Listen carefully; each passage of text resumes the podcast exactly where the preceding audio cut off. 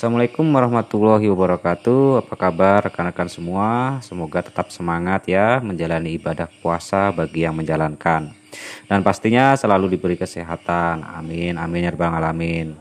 Perkenalkan, nama saya Wahyu Eri Prasetyo A, S I P, peserta Latsar Kabupaten Tanah Tidung, Provinsi Kalimantan Utara tahun dua ribu dua puluh satu.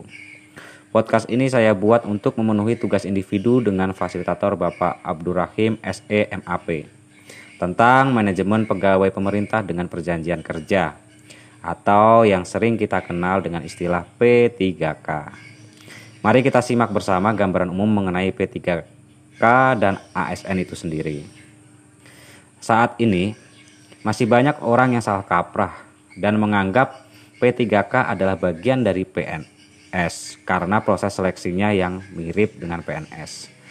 Pegawai pemerintah dengan perjanjian kerja yang selanjutnya disingkat P tiga K adalah warga negara Indonesia yang memenuhi syarat tertentu yang diangkat berdasarkan perjanjian kerja untuk jangka waktu tertentu dalam rangka melaksanakan tugas pemerintah.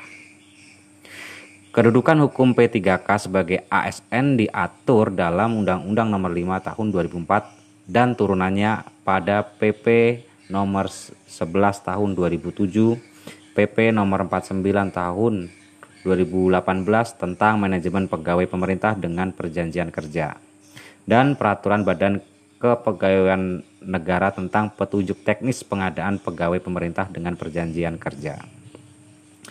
Manajemen pegawai pemerintah dengan perjanjian kerja P tiga K ini adalah pengolahan pegawai pemerintah dengan perjanjian kerja untuk menghasilkan pegawai pemerintah dengan perjanjian kerja yang profesional, memiliki nilai dasar, etika profesi, bebas dari intervensi politik, bersih dari praktik korupsi, kolusi, dan nepotisme. Lantas, apa saja perbedaan P N S dan P tiga K itu? Meski sama-sama bagian dari aparatur sipil negara atau A S N, nyatanya P N S dan P tiga K adalah dua hal yang berbeda.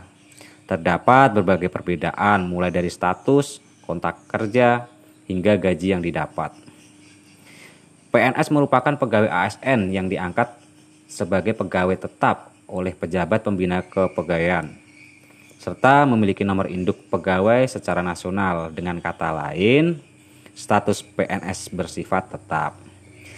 Sedangkan P tiga K adalah pegawai A S N yang diangkat dengan perjanjian kerja dalam jabatan tertentu oleh pejabat pembina kepegawaian sesuai kebutuhan instansi pemerintah dan ketentuan undang-undang.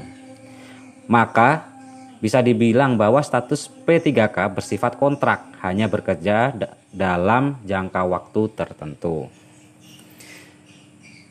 Karena berstatus tetap, maka masa kerja P N S bersifat panjang, yakni hingga lima puluh delapan tahun untuk pejabat administrasi dan enam puluh tahun untuk pejabat pimpinan tertinggi. Beda halnya dengan P tiga K, yang masa perjanjian kerja paling singkatnya hanya satu tahun. Meski begitu, kontrak P tiga K dapat diperpanjang sesuai kebutuhan dan penilaian kerja. Bisa dibilang bahwa masa kerja P tiga K lebih fleksibel daripada P N S. Selain itu, P N S mempunyai hak untuk mendapatkan cuti, jaminan pensiun, jaminan hari tua, berbagai fasilitas, perlindungan, dan pengembangan kompetensi. Beda halnya dengan P tiga K, hanya mendapatkan cuti, perlindungan, dan pengembangan kompetensi. Jika besaran gaji P N S diatur berdasarkan perundang-undangan dan golongan, besaran gaji P tiga K adalah sebesar gaji sebelum dikenakan pemotongan pajak penghasilan sesuai dengan ketentuan undang-undang di bidang pajak penghasilan. Meski begitu, P tiga K juga berhak mendapatkan kenaikan gaji berkala atau kenaikan gaji istimewa. Baik P N S dan P tiga K sama-sama mendapatkan berbagai tunjangan sesuai instansi pemerintah tempat P N S dan P tiga K bekerja. Nah, itulah gambaran umum tadi. Untuk lebih memahami bagaimana sih manajemen P tiga K tersebut, saya akan jelaskan sebagai berikut. Manajemen P tiga K. Manajemen P tiga K meliputi penetapan kebutuhan, pengadaan, penilaian kinerja, pengaj- penggajian, dan tunjangan. pengembangan potensi, pemberian penghargaan, disiplin, pemutusan hubungan perjanjian kerja, dan perlindungan. Nah, seperti apa pengertiannya? Pertama, penetapan kebutuhan. Setiap instansi pemerintah wajib menyusun kebutuhan jumlah dan jenis jabatan P tiga K berdasarkan analis jabatan dan analis beban kerja. Penyusunan kebutuhan jumlah P tiga K tersebut dilakukan untuk jangka waktu lima tahun yang diperinci per satu tahun berdasarkan prioritas kebutuhan. Kebutuhan jumlah dan jenis jabatan P tiga K kemudian ditetapkan dengan keputusan menteri. Selanjutnya, pengadaan. Pengadaan calon P tiga K ini merupakan kegiatan untuk memenuhi kebutuhan pada instansi pemerintah dengan melalui tahapan sebagai berikut. Pertama, perencanaan. Tahapan ini dilakukan dengan menyusun dan menetapkan perencanaan pengadaan P tiga K yang meliputi jadwal, prasarana, dan sarana pengadaan. Dua, pengumuman lowongan. Pengumuman lowongan pengadaan P tiga K dilakukan secara terbuka kepada masyarakat. Ketiga, pelamaran. Setiap warga negara Indonesia yang memenuhi syarat memiliki kesempatan yang sama untuk melamar menjadi P tiga K. Keempat, seleksi. Seleksi untuk P tiga K terdiri dari dua tahap, yakni seleksi administrasi dan seleksi kompetensi. Kelima, pengumuman hasil seleksi.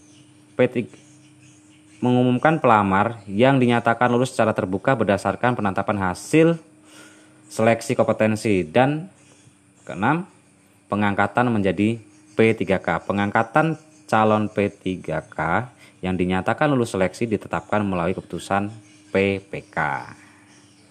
Penilaian kerja.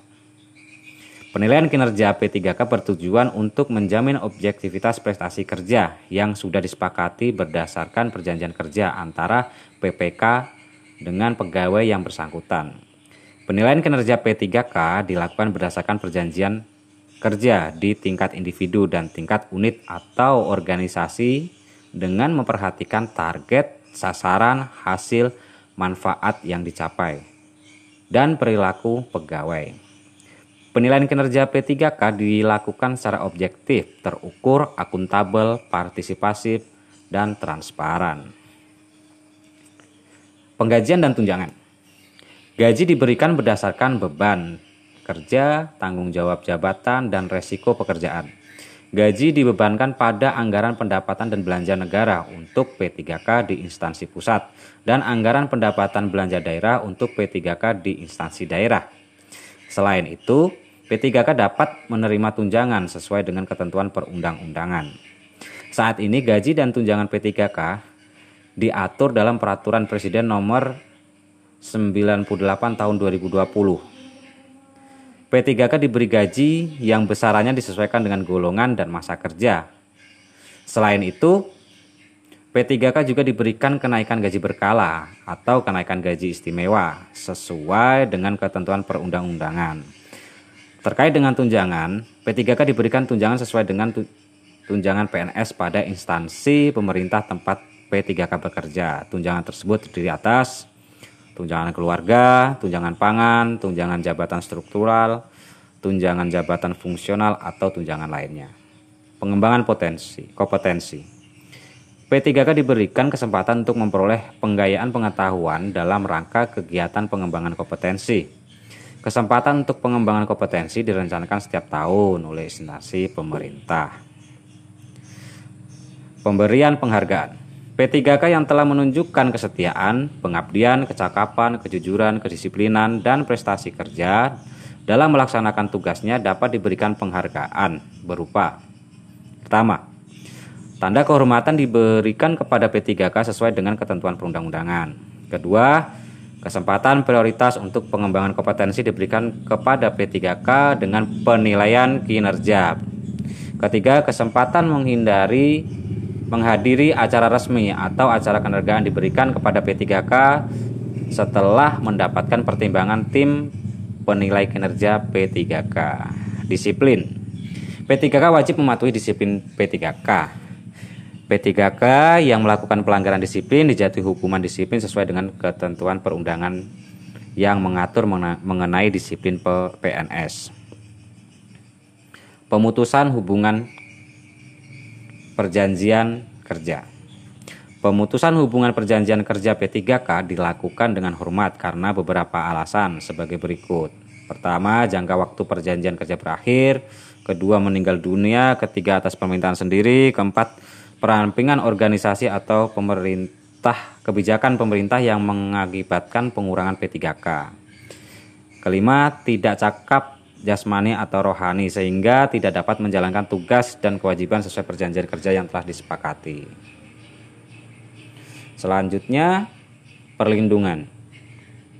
Pemerintah wajib memberikan perlindungan berupa kepada P tiga K. Perlindungan tersebut dapat berupa jaminan hari tua, jaminan kesehatan, jaminan kecelakaan kerja, jaminan kematian, dan bantuan hukum. Perlindungan berupa jaminan hari tua, jaminan kesehatan, jaminan kecelakaan kerja, dan jaminan kematian dilaksanakan sesuai dengan sistem jaminan sosial nasional. Sementara bantuan hukum diberikan berupa bantuan dalam perkara yang dihadapi di pengadilan terkait pelaksanaan tugas P tiga K. Nah, demikian tadi sekilas tentang manajemen P tiga K, semoga bermanfaat. Terima kasih.